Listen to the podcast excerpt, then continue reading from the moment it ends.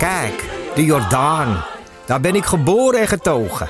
De nieuwe Nederlandse musical Onze Jordaan van Diederik Ebbingen is dit najaar in de theaters te zien. Koop nu uw kaarten op onzejordaan.nl. Ik ben Jacqueline en in de podcast Lust praat ik over relaties, intimiteit en alles wat met lust te maken heeft met ervaringsdeskundigen en experts. Of je nu in een relatie zit, single bent of iets daartussenin, Lust is de podcast voor jou. Overal te beluisteren, dus ook in jouw favoriete podcast-app.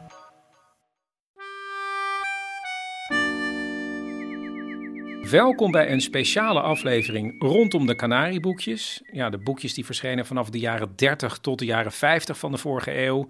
En ja, bij mij nu aangeschoven Paulien. Hallo. Kan jij omschrijven wat, wat de boekjes zijn, wat jou betreft? Ehm, het zijn heel kleine boekjes die jij spaart. Ehm, en eigenlijk bijna elk boekje eh, geeft een soort tips over hoe je beter kunt leven. Het zou totaal in het nu passen, omdat iedereen altijd met zelfverbetering bezig is. Destijds dus ook al, maar wel eigenlijk vanuit een andere moraal dan nu. Dus ehm, eh, ja, het gaat over echt van hoe, hoe alles beter te doen of zo. Dus ik heb het gevoel dat toen de mensen strenger voor zichzelf moesten zijn. Terwijl nu moet je juist veel meer naar je eigen innerlijke ikje luisteren. ja, maar toen moest natuurlijk een heel Er land worden niet- ja, opgebouwd. Er moest niet naar je innerlijke ik ge- geluisterd worden, in ieder geval. Absoluut niet. Wat heel aardig is in Trouwens, die er serie... is ook één Oh, boekje dat heet volgens mij ook Hoe u alles goed doet. Ja, Dat vind ik een goeie ook. Ja, misschien moeten we die ook een keer gaan Ja. behandelen. Maar in die reeks van 260 of 261 boekjes, dat is nog niet helemaal duidelijk, Daar zijn de wetenschappers nog niet over uit, zijn er heel veel portretten, eh, eigenlijk mini-biografieën van mensen waar we iets van kunnen leren. Bijvoorbeeld de politicus Colijn. Er is er ook eentje van toen nog prinses Juliana. Maar ook bijvoorbeeld Pasteur Wat zouden heb we ik hierbij. daarvan hebben kunnen leren in godsnaam? Nou ja, ik denk meer gewoon houden van het Koningshuis. Madame Curie is ook een boekje. Een, een vrouw met een verbeten blik. Ja, Bata van de schoenen. Nou ja, Hé, hey, dat blijkt je dus te schrijven als bad apostrof A. ja, Dus het zal wel bata zijn eigenlijk. ja. Nou ja, en eh, op een gegeven moment kwam titel nummer 100 uit. Dat is natuurlijk voor Canarieboekjes een Altijd heel... heftig. Ja, maar dan moeten ze natuurlijk... En toen hebben ze ook gekozen voor een klein biografietje. En dat moest natuurlijk een heel speciaal iemand worden. Laten we eerst even brainstormen wie wij dan voor nummer 100 zouden nemen. In die tijd eh, Einstein misschien al. Ja, ja. Ehm, Wacht ja. even, jaren 50? Nee, dat was in de jaren 30. Jaren 30? Is dat te vroeg voor Einstein? Ik denk, dat, ik denk dat het vroeg is. Ehm Wie zou jij doen? ehm, Aletta Jacobs? Stravinsky? Oh, oké. of Meer in de Of- muziek. Of, ja. ik, ik, ik, ja. Nee, maar in het nu. Als je nu ja. boekje 100 zou doen. Wie Oh, zou nu? je nu? Ja, Obama natuurlijk. Obama, ja. Zoiets. Maar ik denk dus dat op de een of andere manier Elon Musk zichzelf daarin zou werken. Ah, ja. Of Jeff Bezos. Over inwerken komen we misschien ook nog wel te spreken. Oké. Want boekje nummer 100, eh, midden jaren 30. Nee, eind jaren 30. 1939. Boekje nummer 100 is, lees maar even voor, Hoe zou je dit uitspreken? Daterding. Daterding. Een Nederlandse meneer, die heette Daterding. En, er dat staat ook was heel een- groot onder honderdste Canari. Ja, dus ze dachten, nou, nu is het echt een bijzonder boekje. We gaan de biografie uitbrengen van Daterding. Nooit van gehoord. Nooit van gehoord. Ik had er ook nooit van gehoord. Ik heb om me heen gevraagd. Mensen hebben er nog nooit van gehoord. Het grappige is, het is geschreven door Alfred Rodriguez, waar Oh. ik ook een hele uitzending aan besteed heb. De De man, veelschrijver. de veelschrijver, de Joodse meneer die is ondergedoken in de Tweede Wereldoorlog en nog steeds een soort enigma is. Nou ja, wie was Daterding? Dat was het hoofd van de koninklijke Shell. Ah, Ja, die begon op 23-jarige leeftijd bij de Koninklijke Nederlandse Maatschappij tot exploitatie van de petroleumbronnen in Nederlands-Indië. En eh, heeft zich omhoog gewerkt en was een, ja, een, een super iemand in het opkopen van alle, allerlei andere bedrijven. En hij werd groter en groter. Maar waarom weten we niks meer over Daterding? Als jij zegt 1939, Dat voel voel ik hem al een beetje aankomen. Ja, Ehm, laten we zo zeggen, hij had een hekel aan eh, Rusland. Hij was fel anticommunistisch, omdat hij daar ook belangen in had. Oorspronkelijk in Rusland had hij heel veel oliebronnen. Die werden natuurlijk genationaliseerd. Oh ja. Weg, inkomsten. Ja. Eh, die olie werd vervolgens ook in Rusland tegen dumpprijzen op de markt gezet. Hij haatte Rusland. En hij omarmde Nazi-Duitsland. Ja. En dat ging zelfs bij Shell de mensen te ver. Eh, begin jaren 30 kreeg hij een relatie met een 30 Waarom jaar jongere zelfs vrouw. bij Shell? Ja, nou ja. Oké, laat maar. Alles voor het geld, toch? Bij Shell, ja, denk zoiets. ik. Oké, Ja. ja. Ehm, in de jaren 30 kreeg hij een relatie met een 30 jaar jongere vrouw. En eh, dat vonden ze ook niet zo leuk bij eh, de Raad van Commissarissen, of hoe het bestuur daar ook heette. Eh, en hij, nou, hij was de grootste vrienden met nazi-topmensen. Hij ging lekker jachtpartijen doen met Geuring. Hij woonde op een Oh gegeven moment ook in, in Duitsland met zijn vrouw. Dat was een Duitse. Toen hebben ze hem bij Shell eruit gewerkt. En met succes in de vergetelheid doen geraken. Dus Al dit moet was ik allemaal après dit boekje, zeg maar. Ja, après Ja. dit boekje. En, wat ik, eh, en hij is dus in 1939 overleden. Staat ook nog in het boekje. En dat vind ik dan een saillant detail. Want het is dus geschreven door een Joodse schrijver. Die moet toch ook hebben geweten wat er een beetje aan zat te komen, of niet? Ik denk trouwens dat deze daterding een financieel belang had in uitgeverij Succes. Ah. Maar dat weet ik niet. Daar zou iemand Ja, want onderzoek het- naar moeten doen. het Want die heeft zichzelf ingekocht. Ja. Daarvoor al, hè, voordat hij doodging. Ja. Want er waren ja, bepaalde daarna wordt het moeilijk. er waren bepaalde advertenties die ik voorbij zag komen over die daterding. Ja, want anders zou je leefde. toch gewoon Frits Philips doen? Of, leeft hij, of was het Ja, toen dat was dan Nou nog ja, wel veel te klein. ik ook niet. Ehm, nou ja, Ehm, ik moet wel zeggen, eh, er is nog een biografietje eh, op de Shell-site te vinden over Toch deze wel. man. Dus de, de, de man met twee gezichten. De zwarte bladzijde eigenlijk. En dat wordt ook benoemd bij. Ja, ja, zeker. Dus zijn een heel- van de zwarte bladzijden uit Een zwarte bladzijde aangaande deze persoon. Oké. Maar dat, ja, dat moet je ze dan wel nageven. Maar met succes in de vergetelheid geraakt, toch? Ik denk dat ze daar, ja, Nou, daar zijn nu ook hele bedrijven voor die je kunt inhuren. Als je, als je eigenlijk je naam bezoedeld is, dan kunnen die bedrijven ervoor zorgen dat je online, dat niet de eerste zoekresultaten weer zijn van eh, die, Ja, je- die heeft gehuld met de nazi's.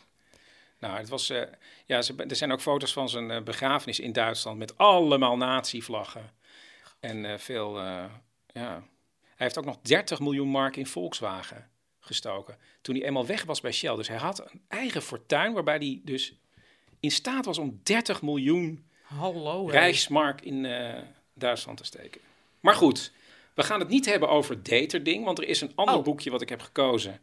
eh, namelijk boekje nummer 105. Ik was al helemaal emotionally invested nu in Daterding. Of Dit wa- niet was in hem, alles maar... wat over daterding moesten weten. goed. Als mensen nog meer weten, heel graag.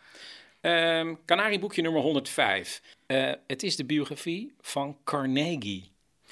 Ja, ehm, ik zie het daar staan. een van de rijkste ja. mensen ooit in En Amerika. je zegt Carnegie. We kennen vanaf- allemaal Carnegie Hall. ja, maar je, de- het- je spreekt het uit als Carnegie. En vanaf nu mogen we ook weer gewoon Carnegie zeggen. Eh, ik heb dit boekje gelezen, de biografie. eh, ehm, maar ik raakte weer in een vortex. Juist. En daarom is dit ook eh, een speciale aflevering van de Vortex, waar we deze jingle voor gemaakt hebben. Dit is de Vortex.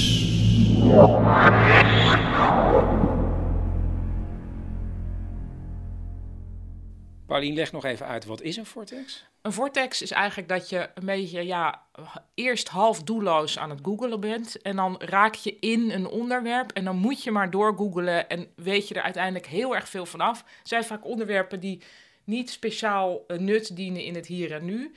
Ehm, maar waar je toch niet uit kunt komen. Het- Dus dat is het Het eigenlijk. begint ergens en je raakt obsessieve het spoor, zoektocht. En het is vaak op internet raak je. Je blijft doorklikken van het een naar het ander. Ja, we zeggen wel eens, we zien het als de ander in een vortex zit. En dan is het van, je moet nu uit de vortex. Ja. Voordat we naar mijn Vortex gaan, eerst even aandacht voor mijn hoofdsponsor, de Kleine Comedie. En ik ging langs bij directeur Vivienne Ipma, omdat ik begreep dat de Kleine Comedie zijn vleugels gaat uitslaan. Toch? Ja, dat klopt. We gaan naar Noord. We gaan het ei over. Waarom? Nou, we krijgen publiek uit alle eh, delen van de stad. Zuid, West, Centrum, Oost. Gelijke delen publiek. Maar het Noord blijft achter. Dus ja, we dachten als Noord niet naar ons komt, dan gaan wij naar Noord. En waar gaan jullie naartoe dan? We gaan naar de Tolhuistuin vooralsnog. Daar gaan we ehm, programma's maken om te kijken of we het publiek uit Noord eh, kunnen enthousiasmeren voor de kleine komedie. En wie gaat dat dan doen? Dat ga je zelf zien, want je gaat praten met Luan nog, hè? Luan Belushkai. Ja, ik heb Luan gebeld. Hij organiseert komend seizoen vijf avonden getiteld Volmondig. En wat is dat, Luan? Dat is een, uh, een evenement uh, met woordkunst en eten eigenlijk. Dus je krijgt een zeven gangen menu geserveerd als je komt. En je krijgt bij elke, bij elke gang krijg je een artiest geserveerd. Een, woordkunstenaar, een cabaretier, een muzikant. En uh, er zijn dus zeven gerechten. Twee voorgerechten, drie hoofdgerechten en twee nagerechten. En elk gerecht heeft een uh, artiest. Dus stel je voor je krijgt tiramisu. Uh, dan bij als toetje, bij het nagerecht, dan krijg je Moussa morgen. Moussa is een cabaretier en theatermaker die nu toert door heel Nederland met zijn voorstelling Schaakmat. En die zal dan een kwartier van zijn voorstelling uh, laten zien, terwijl mensen tiramisu krijgen. En zo heb je ook Daniela Sawadi, een spoken word artiest, heel jonge spoken word artiest uit Den Haag. Uh, die is een van de hoofdgerechten. Dan krijg je salade geserveerd met andere hapjes. En dan treedt zij op terwijl je ja, de salade geserveerd krijgt. Dat is het concept. De eerste avond is waarschijnlijk al geweest als je dit luistert. Dat was namelijk 25 september. Maar er komen nog vier avonden aan. Let op. In november, in januari, in maart en in mei. En tot slot vroeg ik aan Luan, ja, het is waarschijnlijk iets voor jonge mensen, toch vooral? Ik denk dat, dat het uh, jong publiek zal zijn, maar ik ben vooral, ik hoop dat er ook wat ouder publiek zal aanwezig zal zijn. Vooral nieuw publiek wat nog niet heel bekend is met spoken word of woordkunst. Dus doe jezelf een plezier, ga naar dekleinecomedie.nl en zoek naar Volmondig. Dit is de Vortex.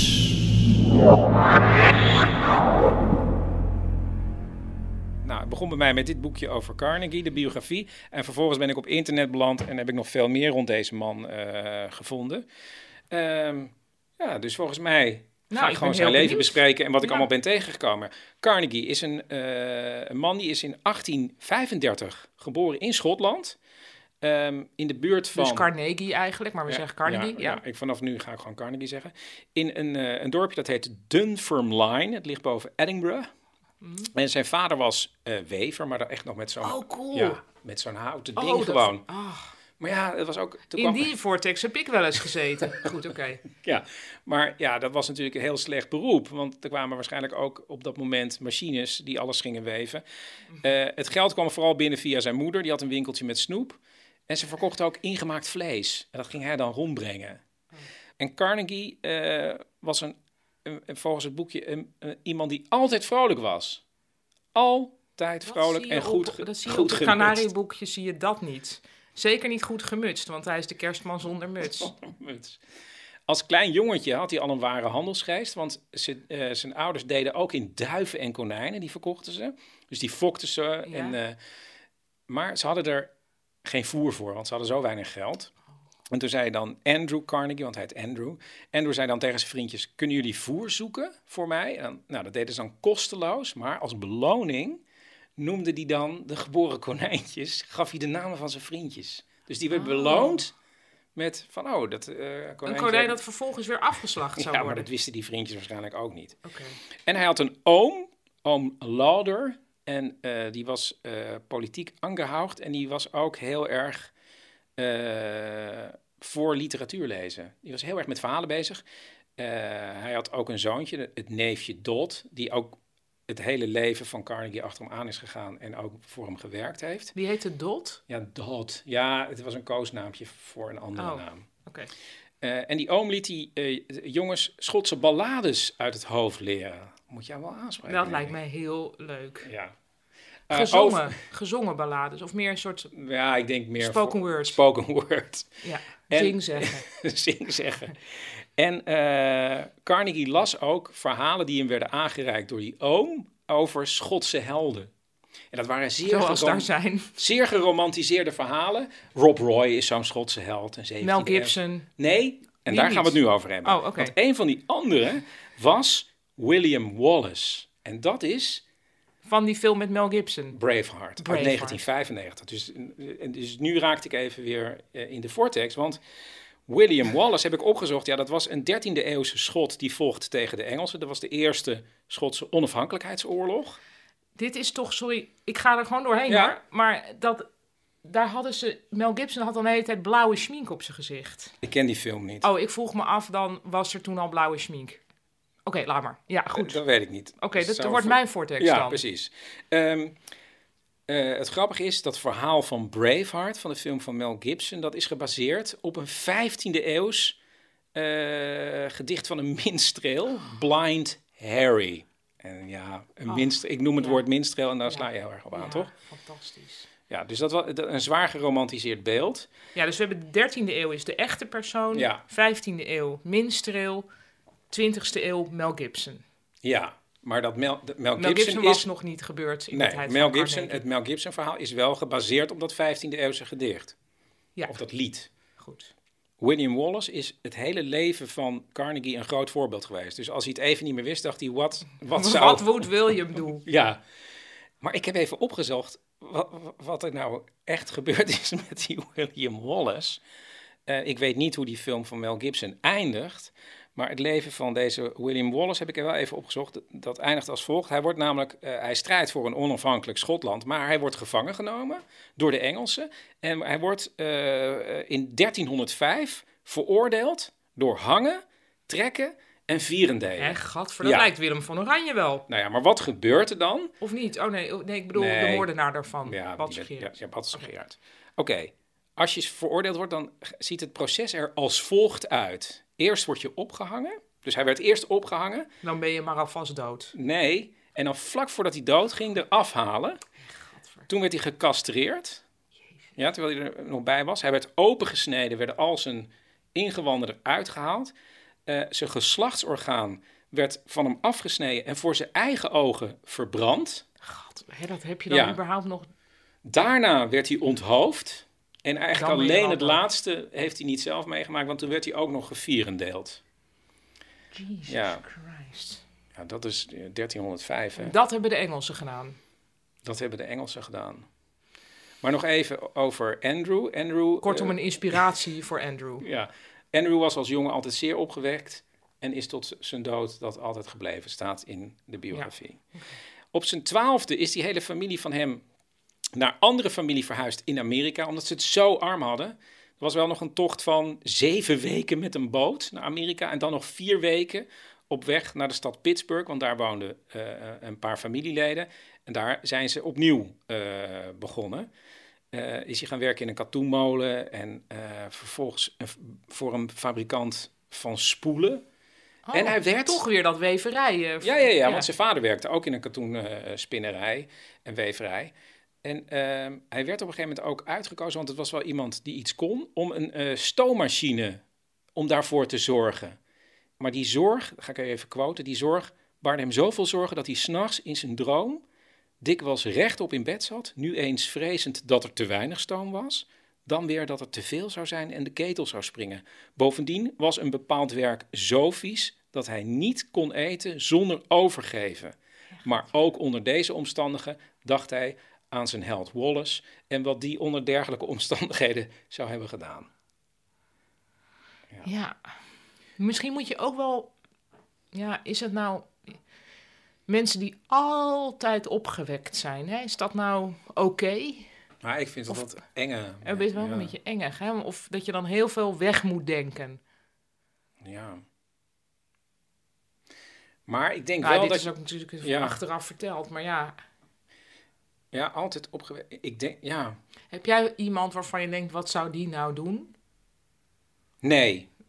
Nee, Nee. oh nee, ben- ik ben daar helemaal wars van eigenlijk. Nee, zeker niet. Ik ben heel erg tegen, hoewel ik natuurlijk wel een bepaalde zwak heb voor Carnegie, heel erg tegen verering.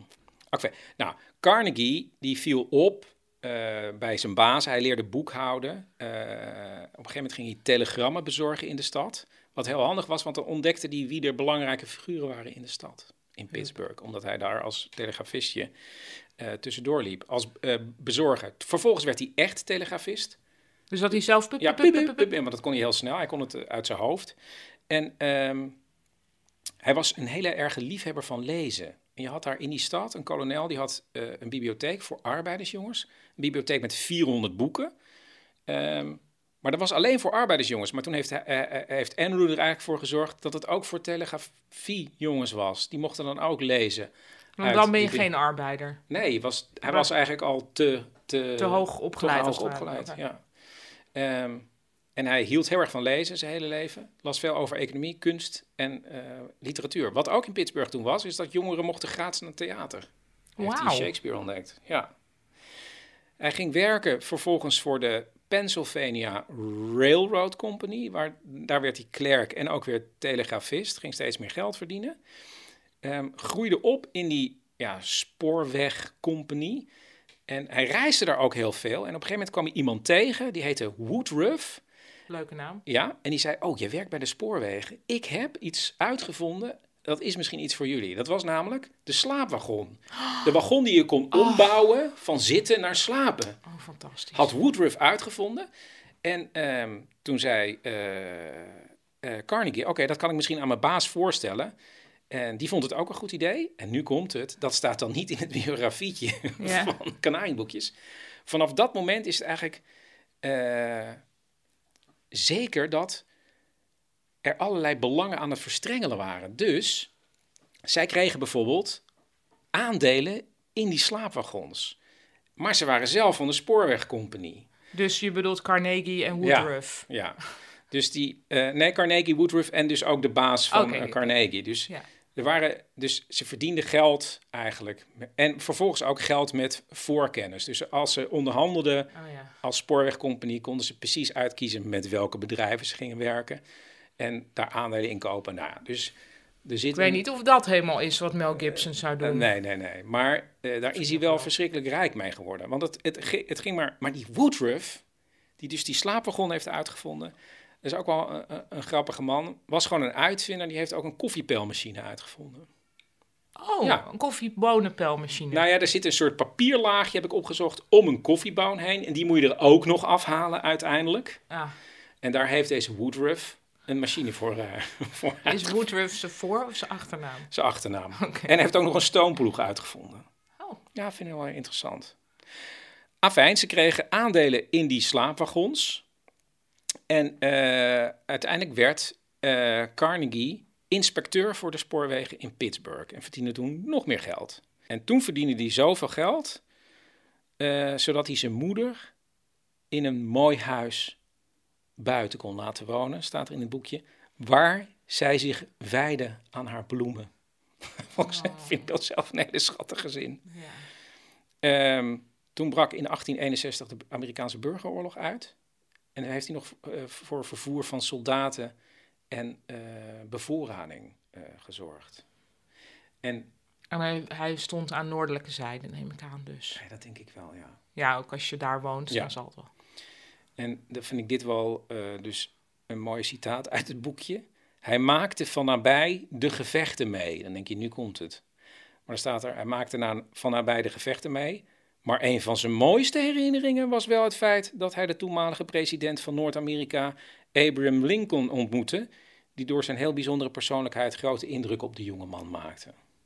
Hij is op dat moment nog steeds een jonge man. Ja, hij was echt volgens mij begin twintig. Wow. Ja, dat ging heel snel. Ehm, hij groeide op in die, eh, hij werd steeds hoger in die railroad company.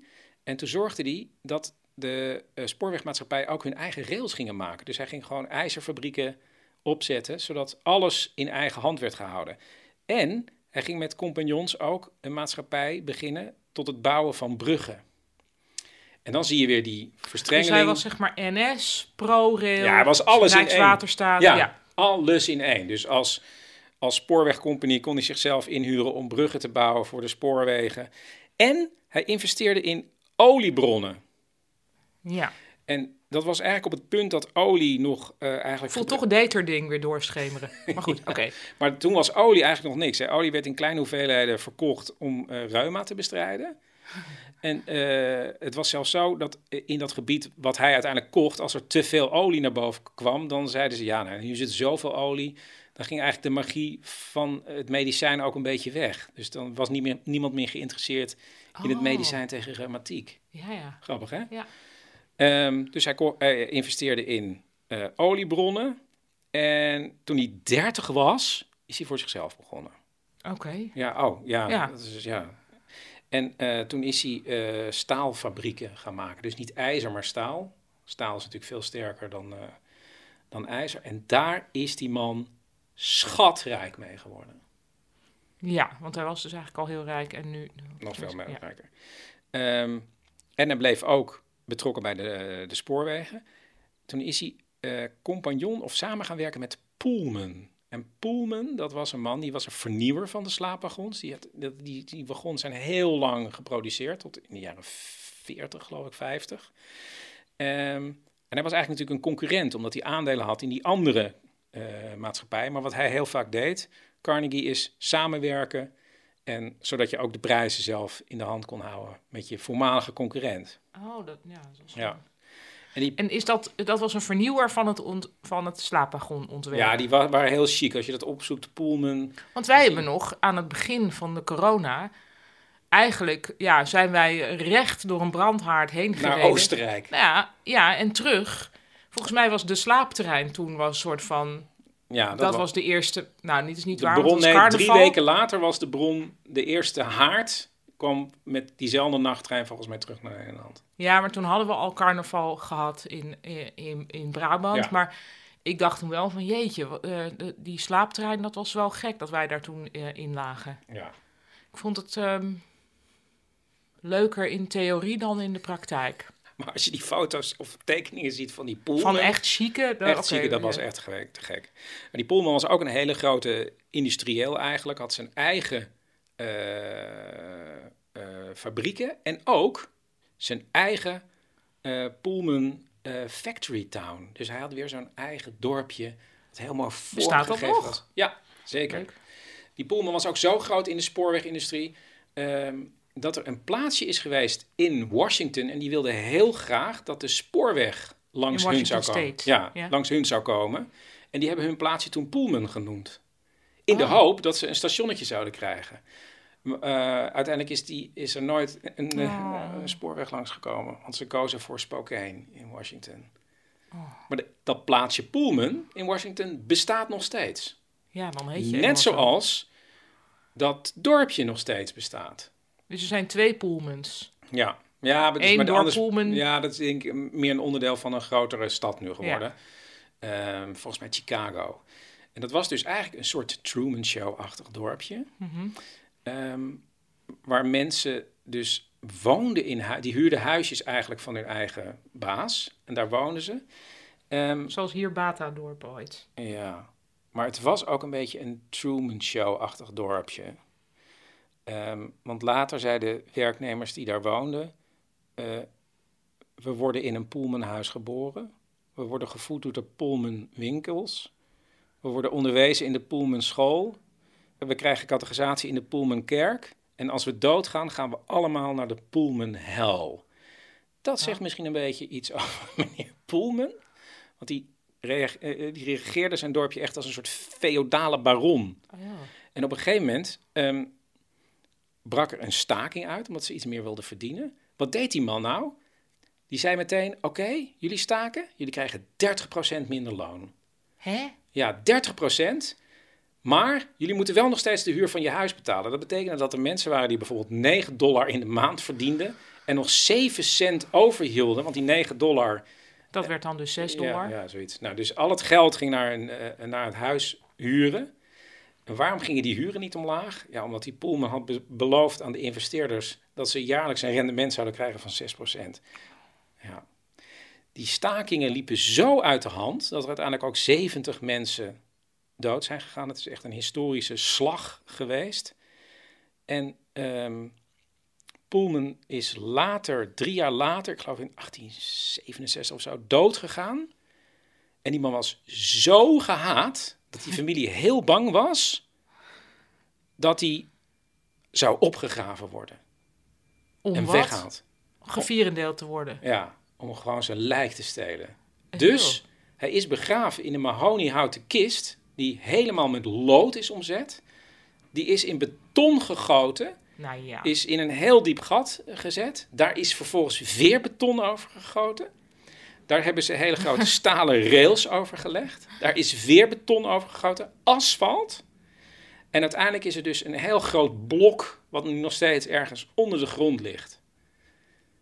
In dat plaatsje ook, of niet? Ja, Daar in de bij, buurt. daar in de buurt van dat plaatsje. Wat, eh, wat bizar. Dus het kon heel erg uit de hand lopen. Als je, als We je, leren hier maar uit. als je je werknemers niet goed in de hand hebt. Nee. Nou, nu had Carnegie op een gegeven moment ook heel veel staalfabrieken. Hij had 25.000 mensen in dienst.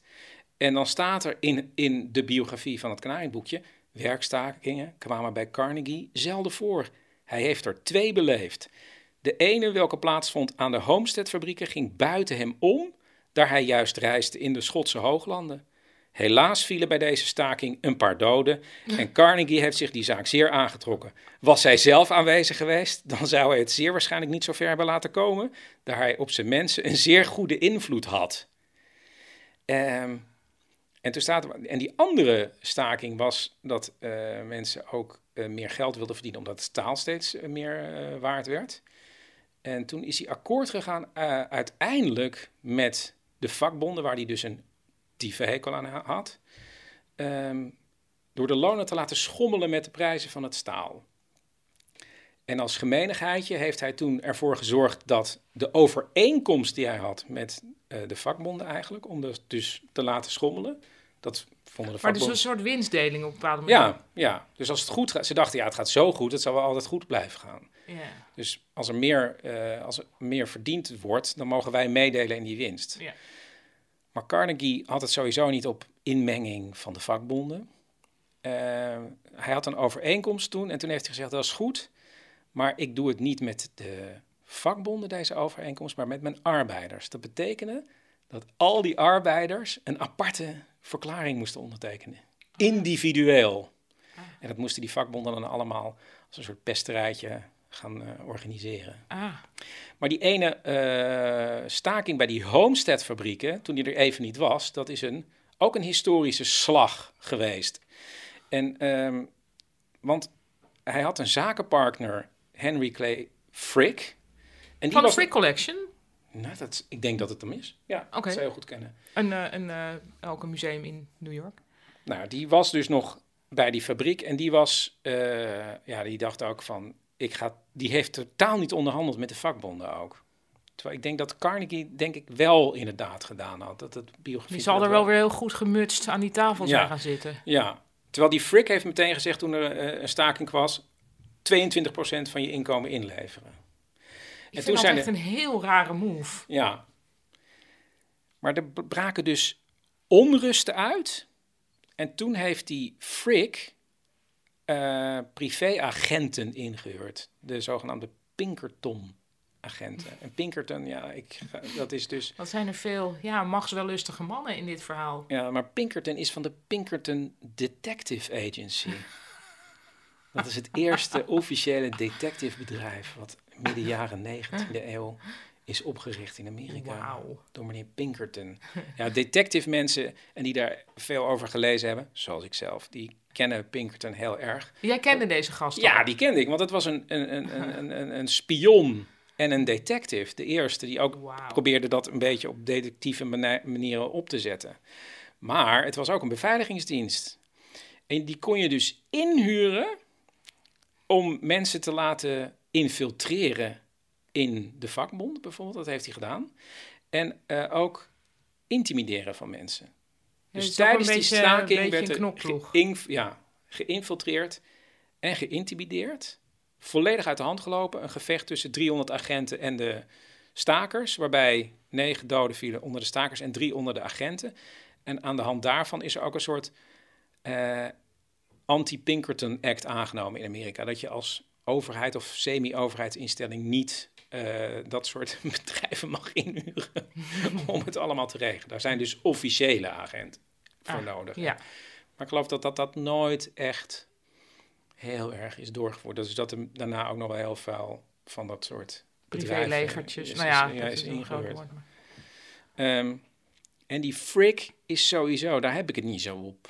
Ik zie Frick ook als de bad guy tegenover eh, Carnegie. Vind je dat dit ook helemaal een musical zou kunnen worden? à la Hamilton, zeg maar. Maar dan met Carnegie, Carnegie en ehm En Frick en, en Ja, want ik denk dat... Woodruff. Ja, want ik denk dat... eh, dus ik zie Gar- Carnegie dan toch wel als de good guy. Dus die, ik denk ook dat hij wel de charme had om met die mensen in onderhandeling te blijven gaan. En die Frick, ja, die moest je... Zodra je uit het zicht had, dan kon er van allerlei ja, onheilspellends gebeuren.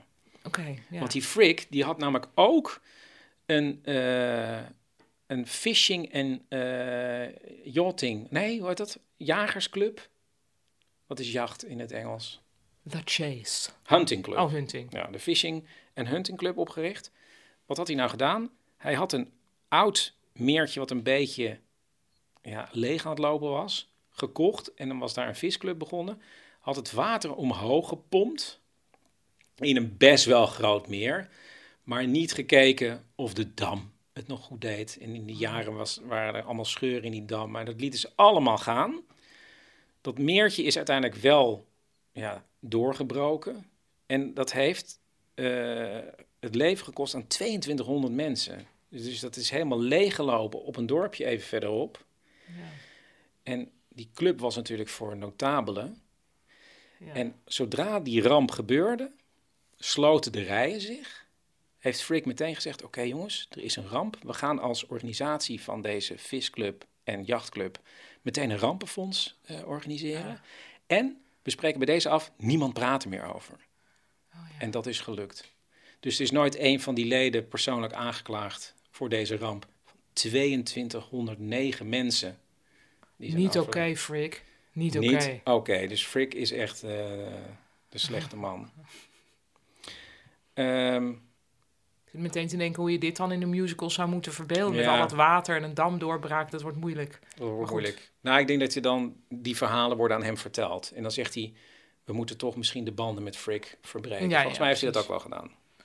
Ehm, eigenlijk, eh, de, de biografie van het Kanaringboekje geeft de indruk dat hij alles deed voor zijn moedertje. En zodra zijn moeder was overleden, en zijn broer ook, eh, eh, helaas, ehm, had hij tijd voor zichzelf. Dus hij is pas op zijn 51ste getrouwd. Ik wou net vragen, waar Ja. is de vrouw in dit geheel? Ja, op zijn 51 is getrouwd. En op zijn 62ste heeft hij uiteindelijk een, een dochtertje gekregen. Nou, dat ja, moet kunnen. En op zijn 66ste ging hij met pensioen. Keurig. Ja, toen is hij uitgekocht door Morgan, een bankier, Van Morgan Stanley. denk ik. Eh, ja, dat zal toch wel. Ehm, uitgekocht voor 225 miljoen dollar. Dat is ongeveer nu Gewoon. omgerekend 7 miljard Gewoon lekker om lekker van te leven. om lekker van te leven. Maar hij had eh, een paar jaar daarvoor ook al een boek geschreven, Het Evangelie van de Rijkdom. Hè? Ja, want wat vond Carnegie nou? Je moest een derde van je leven besteden aan leren, een derde om zoveel mogelijk geld te verdienen en dan een derde van je leven gebruiken om dat geld alleen maar uit te geven Aan goede doelen. aan goede doelen. Nou, Juist, dus hij ging met pensioen. Hij woonde in New York en in een 13e eeuws kasteel, William Wallace, in Schotland, Oh. in Sutherland. helemaal Niet dat kasteel van... Nee, dat Nee, nee, nee, maar ik bedoel, wel, indachtig. Hij Ja. was gewoon William Wallace geworden. Ja, Toch wel de romantische Ja. William Wallace. Dus hij woonde in het noorden van Schotland en in eh, New York. Ik heb even opgezocht, dat is een pand vlakbij het Guggenheim Museum. Mhm. Gigantisch en dat is nu een designmuseum. Maar daar woonde hij en hij woonde in Schotland in een Skibo Castle heette dat. Ehm, dus een 13e eeuws eh, kasteel. Is tot 1982 in handen gebleven van de familie. En daarna is het een besloten club geworden.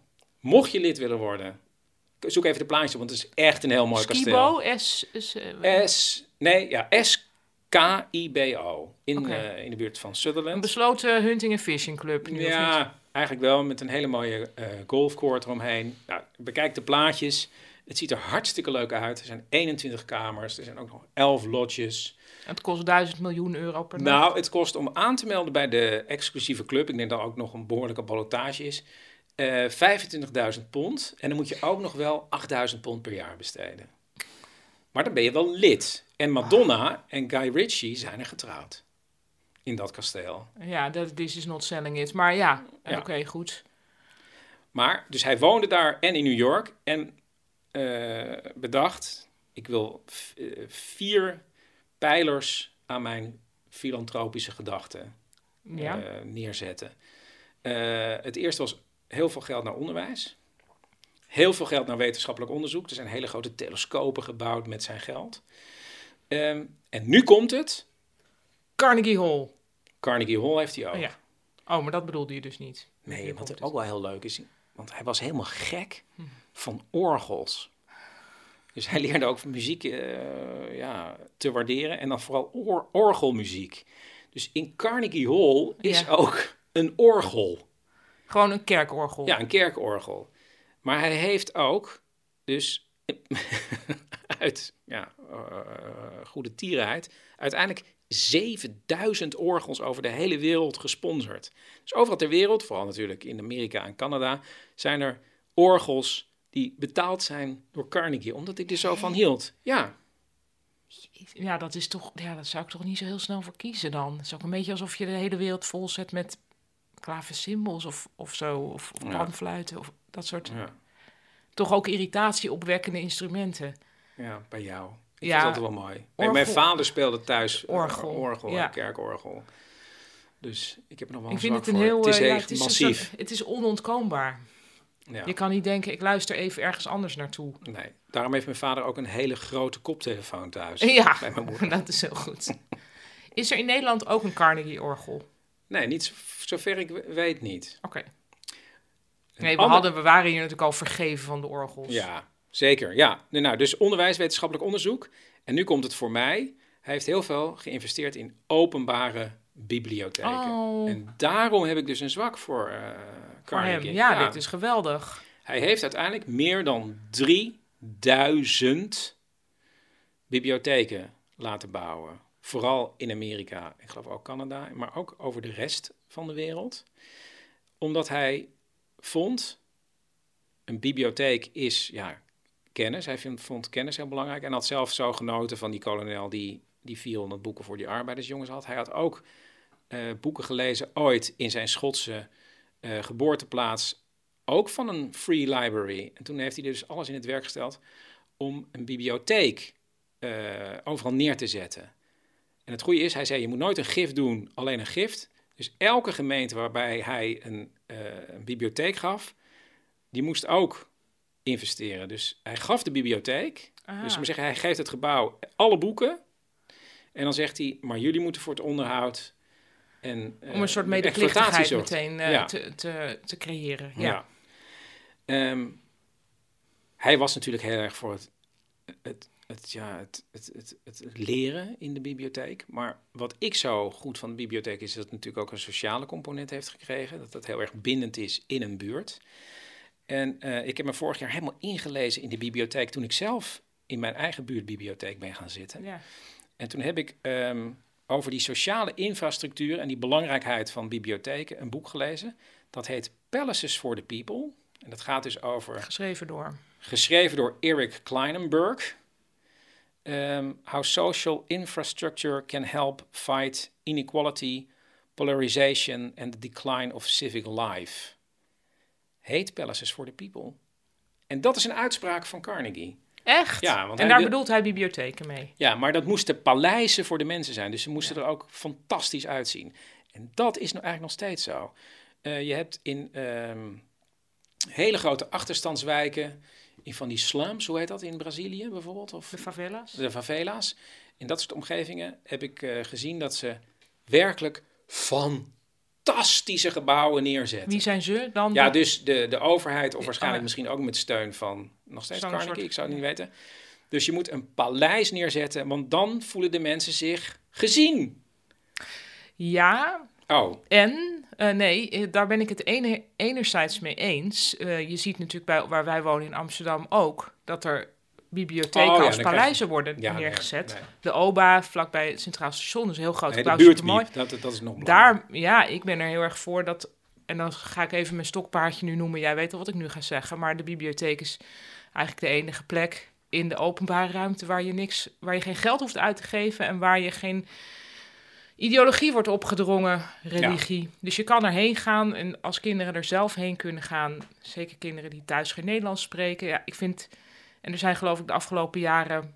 Ik heb het ergens gelezen, iets van 600 buurtbeeps weg, wegbezuinigd, omdat het gewoon niet belangrijk gevonden wordt. Juist omdat mensen geloven in dat paleizen neerzetten. En Ja, ik denk, nee, nee, ja. Ben ik ook- ben ik piepkleine... Ja. Ben ik helemaal met je eens, maar... ja, maar ik zeg het ook even voor de luisteraars, ja, hè. maar we hebben het hier wel over, zullen we zeggen, Zuid-Amerika, waar heel grote krottenwijken zijn. En daar moet je dan één ding neerzetten, want dan kan je heel veel mensen in één keer naar, naartoe trekken. Nou, misschien en-en dan. Ja.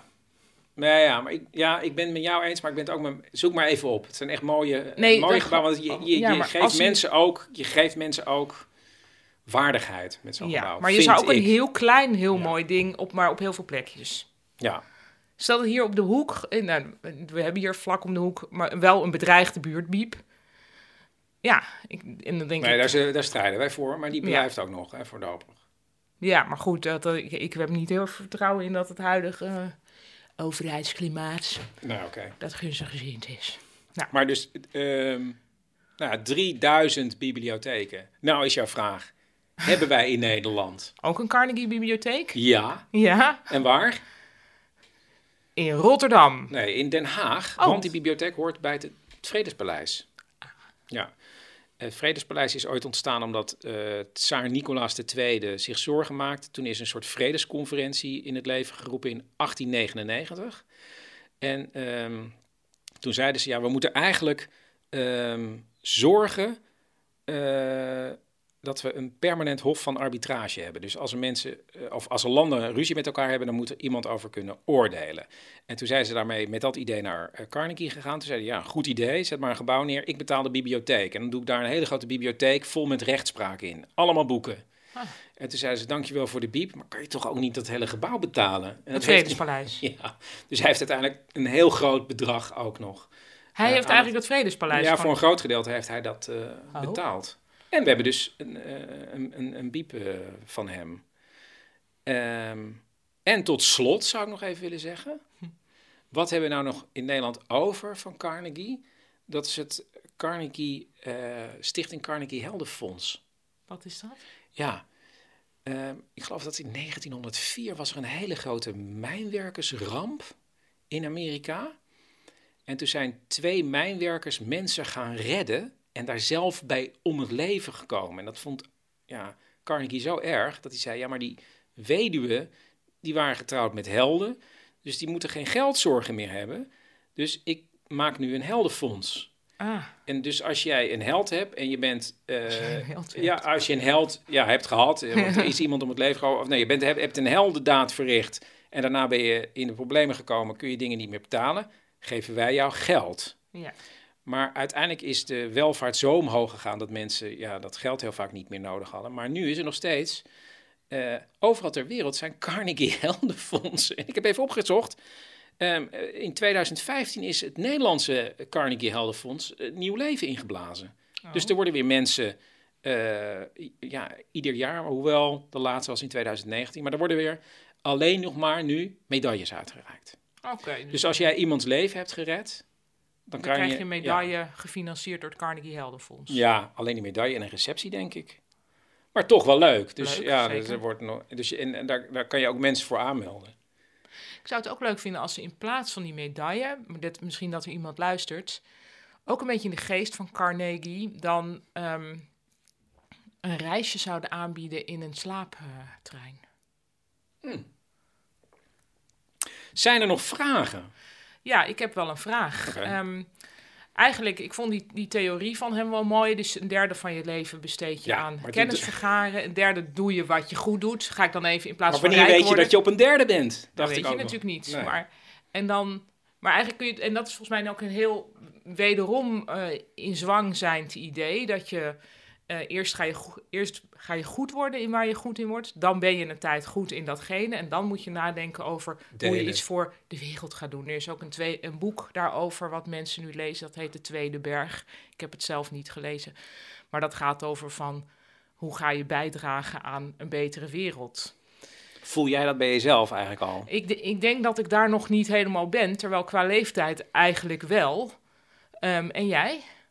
Ehm, ja, Ja, hoewel, wacht even. Jij bent nu bijna 50. 50. Eh, stel, nou, 75 is niet zo'n heel gek. Ik denk dat jij dat zou je toch wel moeten halen. Nou, dan zou ik nu... eh, nu, een- maar je kan ook Oh, makkelijk ja. ouder worden. Dus dan- eigenlijk zou je dan nog in de zit je nu nog in de tweede fase. Ja. niet in de derde. Ik zit nog in de tweede fase. Heel veel geld verdienen. Dat Nee, maar volgens mij kan je dat voor jezelf omdenken als datgene doen waar je goed in goed in bent. bent. Ja. Ja. Ik denk nog niet... Ik denk dat ik nog wel steeds bezig ben met... Ja, maar daar hoop ik ook mensen plezier mee te Nee, bezorgen nou, natuurlijk. dat, ja. is de, ja, dat is natuurlijk hoe iedereen die zich half in de kunsten begeeft... het voor zichzelf eh, Goed praat. goed praat dat hij Ja. geen eh, hersenchirurg is. Ja. En het, Dat ik ja, ook heel moeilijk vind. trouwens. de biografie eindigt met eh, de uitspraak van Carnegie. Geef steeds het allerbeste. Want daarin lag zijn geheim. Ja, dat vind ik een beetje een het, is, het is een succesboekje. Ja, Kanarieboekje. Gaan we Braveheart kijken van Mel Gibson? waarom niet? Dit was aflevering 62 van Man met de microfoon. Man met de microfoon wordt mede mogelijk gemaakt door Theater de Kleine Comedie. En kijk even of je naar een van die volmondige avonden kan op dekleinecomedie.nl. Heb je nog een goed verhaal over een winkel? Ben je zelf opgegroeid in een winkel? Bel drie woorden door naar 084 8371 282.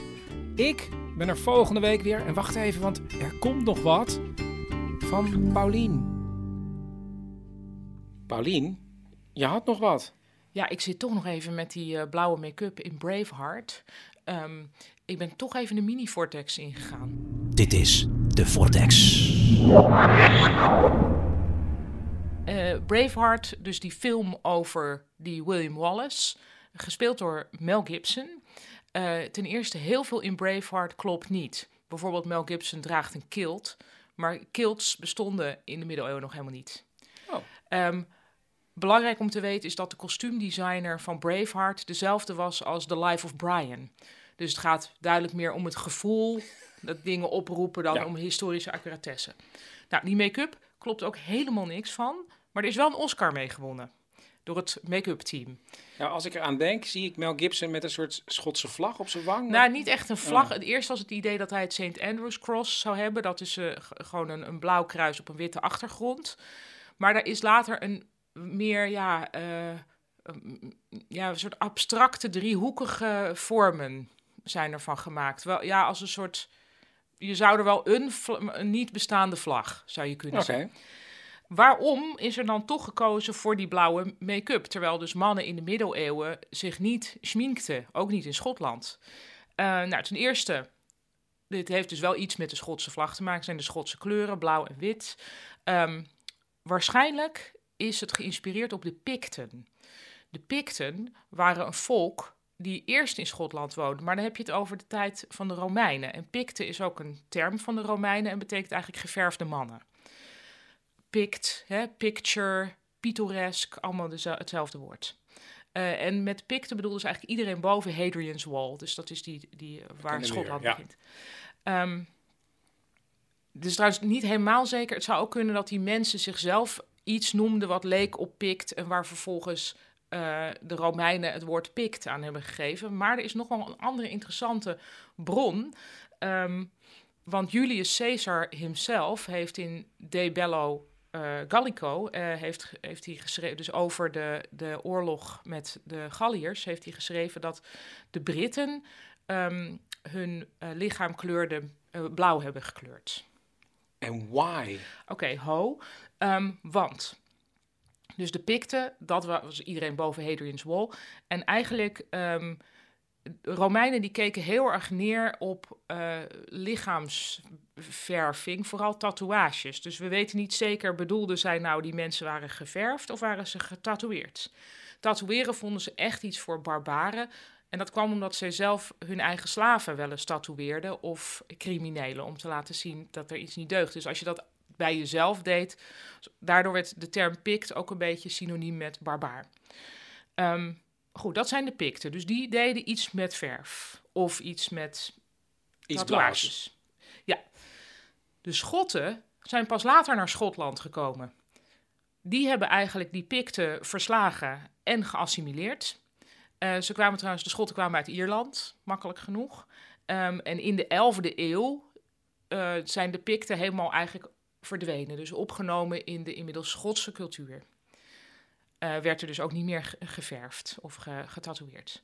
Waarom heeft Mel Gibson of, of het hele team dan toch besloten van die middeleeuwse Schotten moeten blauwe make-up dragen? Dat is waarschijnlijk heel simpel geïnspireerd door 20e eeuwse sportfans. Die heel vaak naar wedstrijden gaan en hun gezicht eh, be- beschilderen. En daarvan heeft men toen gedacht van als je dus de goeien, tussen aanhalingstekens, die eh, gezichtsverf laat eh, hebben, dan als filmkijker denk je dan, oh ja, dat, daar moet ik voor zijn. Omdat je het op een onbewust niveau associeert met fans, van, een, van een voetbalclub bijvoorbeeld. Goed. Dan nu wil ik het nog even verder in de vortex gaan naar dat blauw. Want blauw, waarom blauw? Blauw is een heel dure kleur, hoor je altijd, toch? Dat niet zomaar dat blauwe verf van oudsher duur was.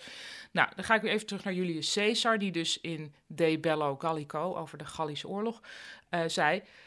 ehm, die Britten die kleuren zichzelf met vitrum. En vitrum, vitrum is een woord dat betekent eigenlijk glas, maar dat kan ook natuurlijk een beetje blauwige kleur hebben. Dus de, de, wat, wat glas kan, kan hebben, dus die, die glassig. En vitrum was ook eh, een naam voor een plant die heet wede. Wede, in het Engels woad, werd eh, door heel veel mensen al gebruikt, duizenden jaren lang. Egyptenaren hebben het gebruikt. Er zijn grottekeningen gevonden met, gemaakt met blauwe kleurstof van de wede. Dus het is eigenlijk de Europese blauwe kleurstof. En pas in de 16e, 17e eeuw kwam indigo naar Europa. Indigo is een plant uit Azië. Eh, en dat gaf intenser blauw en die was ook kleurvaster, dus dat verbleekte minder in de zon. Maar tot die tijd was wede de manier om, ehm, om, ja, om blauwe kleurstof te maken. Goed. Ehm, dan nog iets over wede. Het is trouwens grappig hè, dat wede... ehm, nou, dat ga ik dan nu even vertellen, sorry. Dit, dit is ook wat een vortex met je doet, dat je helemaal Ja? eh, ja, erin vastkomt. Ben je er nog bij? Ja, ja je ja snapt ik- nog? nee. Oh, wat snap je niet? Je zei iets over dat... Hij schreef over dat ze blauw waren. Maar waren ze dan ook echt blauw? Glasblauw? Dus ze waren blauw, ja, blauw want hij zegt ook, ze sminken zich met vitrum. En dat vitrum was dus ook een naam voor die plant wede. Oké, dus ze hebben zich waarschijnlijk blauw gemaakt met die plant. Ja, want, en dat als want in de gebruikt. Romeinse tijd was er nog geen indigo in Europa. Dus al het blauw was wede Ja. blauw. Oké, ja, duidelijk. Ehm, en ook bijvoorbeeld alle textiel werd met wede gekleurd. En dat is dus weer, hier cirkelen we weer, terug naar de familie van Carnegie, hè, die dus uit die textielindustrie kwamen. Dus die, nou goed. Oké, dan nog een ding over wede. Dat is in Nederland best wel een zeldzame plant. En je kunt hem wel vinden, maar vooral langs de Waal en de Rijn. En dat zijn dan zaden die zijn meegesleurd door de rivier, rivier vanuit Duitsland en Zwitserland. Ehm, het is een tweejarige plant met kleine gele bloemetjes. Het is niet, ik zou niet een van de aandachtstrekkers uit, eh uit de plantenwereld bescheiden willen. plant. Een heel bescheiden plant. Ehm, hoe maak je daar een kleurstof van? Je gaat die planten klein snijden. Dan laat je het overgeven aan een soort rottingsproces. Dan wordt het een soort brei. En die brei, ehm, daar maak je balletjes van. En die balletjes, die heten, en dan vind ik een heel mooi woord, kokanje. Die kokanje gooi je vervolgens in een bad. En dan heb je een stof, bijvoorbeeld een wollen lap of zo. Gooi je erbij. Gooi je erbij, maar maar 10 seconden. Dan haal je die lap er weer uit. En vervolgens laat je het drogen. En door de interactie met de lucht wordt die, wordt die stof dan blauw. Dat kun je vervolgens weer herhalen om de kleur intenser te laten worden. Dit vind ik dus heel ja, eh, interessant. En dan, en dan blijkt dus ook nog dat misschien dat de uitdrukking blauwe maandag hier vandaan komt, omdat uh, op zaterdag werd de wol geverfd en vervolgens moest dat drogen. En op maandag was dus die stof aan het drogen en blauw worden. En waren die wolververs dus verder eigenlijk niet aan het werk. Dus een soort een niksige dag.